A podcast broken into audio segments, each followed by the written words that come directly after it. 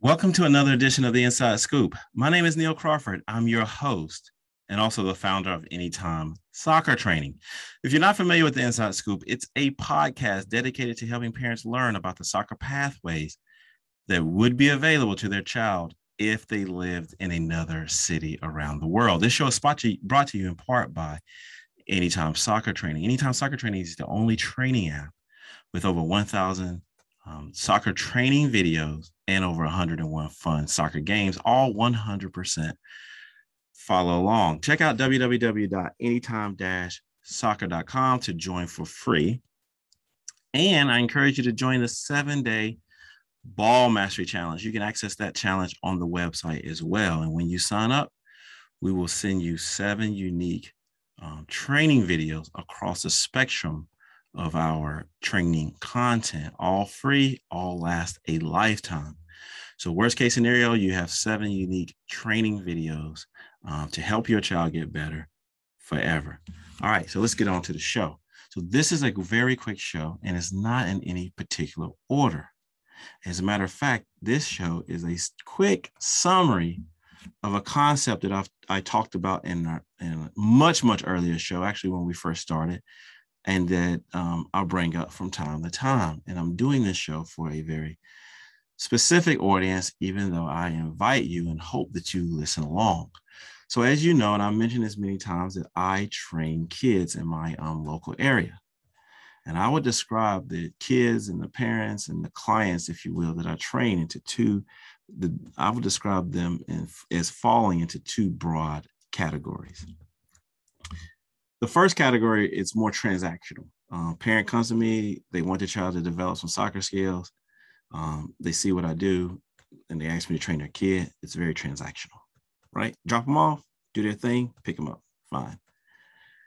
But there are another group of parents, uh, many of them are my friends, some friends, some of them are acquaintances. Most of them have seen my children play in some capacity, who come to me and say, Hey, Neil, um, I have these goals for my child, or these aspirations for my child, or my child has these goals and these aspirations. And I see what you're doing with your sons, and I ain't gonna do exactly that, but um, definitely want some tips, definitely want your help in helping us uh, help our child reach their full potential uh, in the in these goals and aspirations that they have for themselves.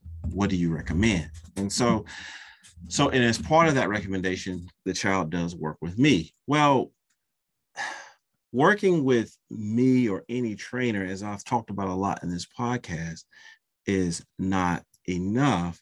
There are also some tips and tricks and mindset and logic things that I like to share because um, I think when we take a holistic approach to the situation, um, the child is in much better position to reach their full potential. And even if they don't, they'll be a better person. And so the first thing um, I tend to do, which doesn't come across well if I'm trying to tell a person in person, so I try to put it into the podcast. But the problem is the podcast, you know, it's a long series, so I just want to do a shoot, couple shows that kind of summarizes stuff, almost as a, a new parent orientation, if you will. And that's what we're going to do here. So the first thing I try to explain to, I want to explain to you, the thing I want to explain to my potential clients is I'm a parent trainer. I consider myself a parent trainer. And there are a lot of parent trainers out here listening. And I want to define what I believe a parent trainer is. In many cases, a parent trainer is a parent who, who works with their child actively. That's not necessarily the case, but in most cases, they are and parent trainers can be diverse. They're diverse as the human race. But underneath all of that is a belief system and actions that they have to support that belief system. And we, as parent trainers, tend to um, share a couple of these beliefs that I'm going to share with you today. So, the first thing is parent trainers believe in the power of deliberate practice. They believe that deliberate practice is effective They've seen deliberate practice work in their lives. They've seen deliberate practice work in other lives, and they've seen deliberate practice work in their child their child's life. So they don't really entertain a debate on whether or not deliberate practice works. They they believe it works. So, for example, if you want to play the violin, uh, a parent trainer believes, well, you just got to practice the violin more. You'll get better at it as you practice. That's not the only thing you need to do, but that's part of the equation. You want to be a painter, start painting, working on your strokes, you'll be a better painter. You want to be a better soccer player, work on your first touch. Practice your first touch very deliberately, kicking the ball off the wall as an example. But another thing, and this is a very important part of it, Another thing that the parent trainer believes is that you cannot outsource 100% of your child's development to someone else and expect that child to reach their full potential. So again, you cannot, you know, uh, outsource all their soccer development, all their soccer instruction, in this case, to the coach or to the trainer, or in, or in terms of education can't be 100% the teacher or 80% the teacher and 20% the um, instructor, uh, sorry, uh, tutor. Some of that instruction and some of that support, active support, has to come from the parent. Okay. And there are practical reasons for that, right? And then there are sort of mindset and growth mindset reasons for that. Well, in terms of practical reasons, um, skill acquisition requires a lot of time. And when you rely on someone else, you have to work around their schedule, and that time normally has to be pretty structured. But when you are adding to it, then and you live with a child, you have a lot of flexibility on how you guys do things. So that's a roundabout way of saying um, today my son son's practice will likely be canceled because there's a storm coming through the East Coast from that Ida storm in Louisiana and Texas. But just because the, the practice is canceled for that hour because it's raining then doesn't mean that uh, he can't go in the garage and kick the ball a few times or when the storm passes, we get out there and, and practice or it's very often the case. Sometimes practice is canceled not because the, of the weather position, um, conditions at the time, but because of the field position conditions, excuse me, they want to preserve the field. So we can't just rely solely on team training because just like school, if your child had to miss school every time the teacher was sick, those were vital days. Um, also, uh, it's impractical for them to do, say, if you have a trainer and you hire a trainer, it's impractical for that trainer to come to your house for five minutes here, 10 minutes there, work with your child. Even if you're not as uh, gun ho about uh, deliberate practices, I am, um, your child, your, the trainer's not going to come to your child, your, uh, sorry, home for five minutes and play with your kid in the living room. I mean, you have to do that. And there's a level of intentionality that needs to, to happen. So, for example, my sons will do a five ten minute warm up, and I happen to use anytime soccer training, you use what you want before practice and before games. Well, this this tends to add 20, 30, 40 hours of cumulative touches above and beyond what the other children get. And this is only the only person that can do that is you. The child ain't gonna want to do it on their own. And you're you're living in la la land if you get on social media and listen to these people tell you they gotta love it and all this kind of stuff. You're in cuckoo land if you believe the eight year old is gonna do that on their own. Now they're not to be kicking and screaming, right? You go out there, you do a re- five minute rebounder video, and you move on, or do your little, or you pass to them, whatever you use.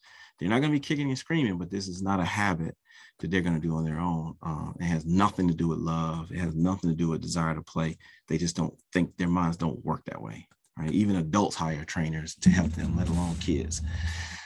So, so that's my soapbox on that. And then, even if you are of means, it's probably financially prohibitive for you to hire a trainer to do everything for you.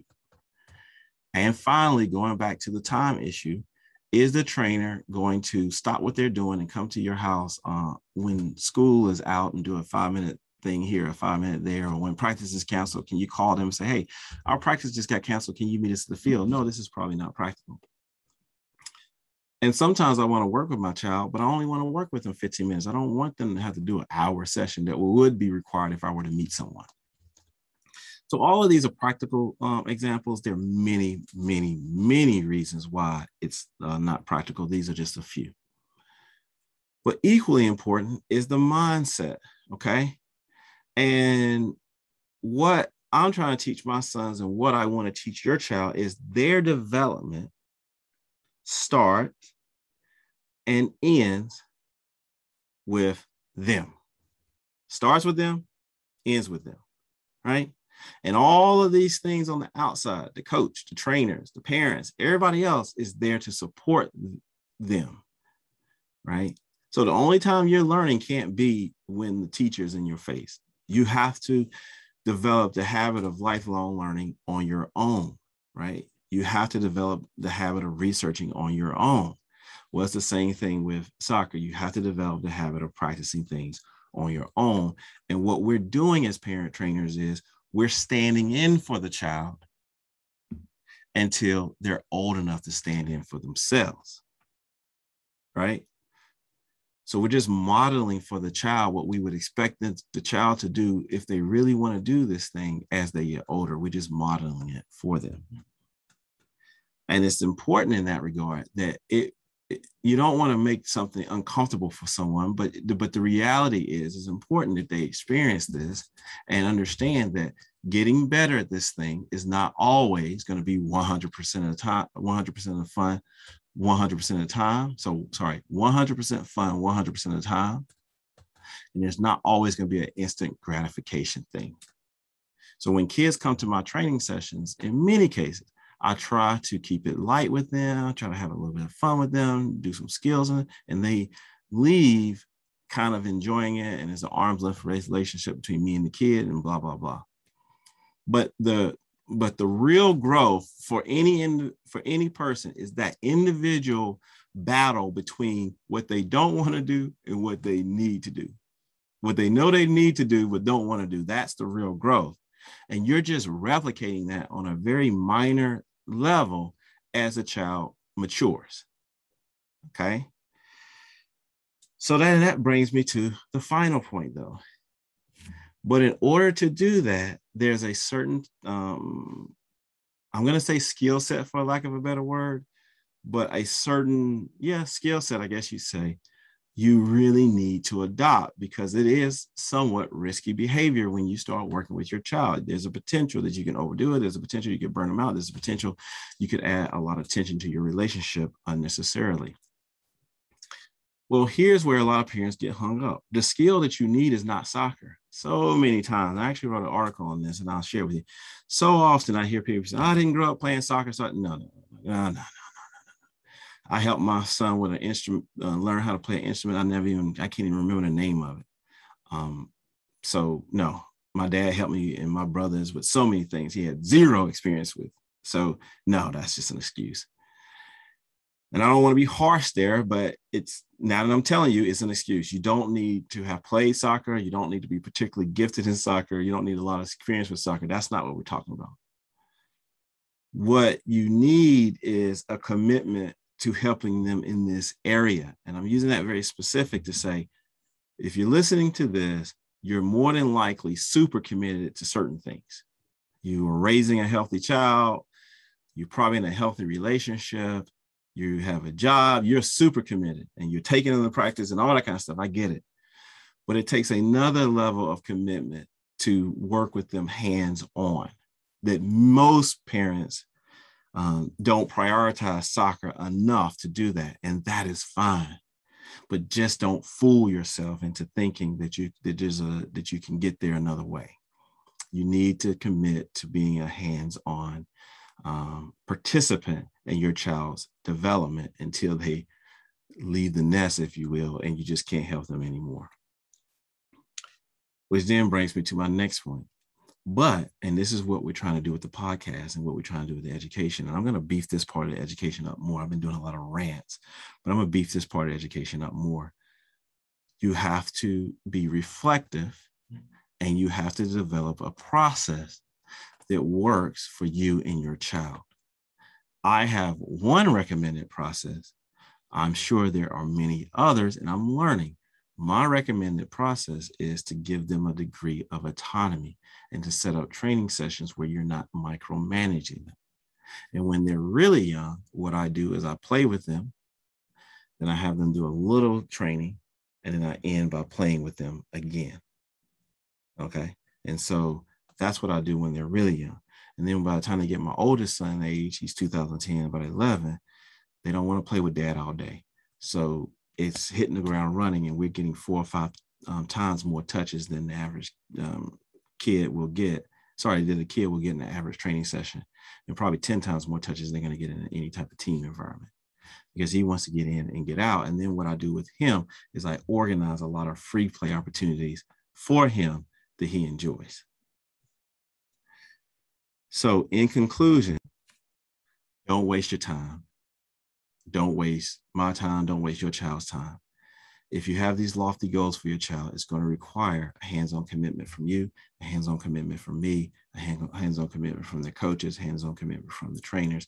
Everybody has to be hands on. And nobody, the coach can't outsource 100% of their um, development to you. That's ridiculous. And vice versa, you can't outsource 100% of your their child your child's development to someone else.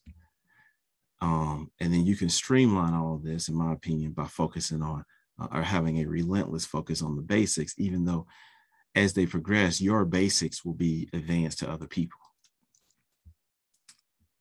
And it really requires a commitment to do it hands on. And finally, I'll throw one more thing out there to, to many of my loyal listeners. Again, there's not one way to do things, there are many ways to do things. And yes, there's probably some kid in Brazil who is playing soccer on the beach with no parents around 12 hours a day, and they're going to be the next Neymar. And I'm sure there's some kid in Spain doing this, doing that. I'm sure of that. But part of being a, a part of being a successful um, parent trainer is dealing with the conditions that you are hand, handled and making the best decision you can make based on the situation at hand. There are no beaches around where I live. It's about two or three hour drive. And there are not a lot of kids playing soccer on those beaches in the first place. Adam, Adam and Matthew have a certain reality that's that's based on their on living in Cary, North Carolina, and I got to come up with something that's uh, based on that. So, so yeah, we it's one of the reasons we do the Inside Scoop podcast is we talk to parents from all around the world about what their experiences are. But make no mistake about it, about it, if, if that's not the reality your child is living in, then you got to come up with something that can work for them right now in this environment. So it's a little bit of a soapbox there, but I wanted to get this one out there to my new parents because we're kicking off the um, Triangle Soccer School this week, and I wanted to be able to share this with my new parents um, so that I can give them a little homework or something to listen to instead of having to listen to me lecture them um, for 30 minutes about something they may or may not be particularly interested in. All right, so this is Neil Crawford, founder of Anytime Soccer Training. Check out www.anytime-soccer.com, join the mailing list, and join the seven-day Ball Mastery Challenge, and we'll send you those uh, free um, videos set over the next uh, seven days. Your child will get better. You'll love it. And that's what we want. Let's get better together.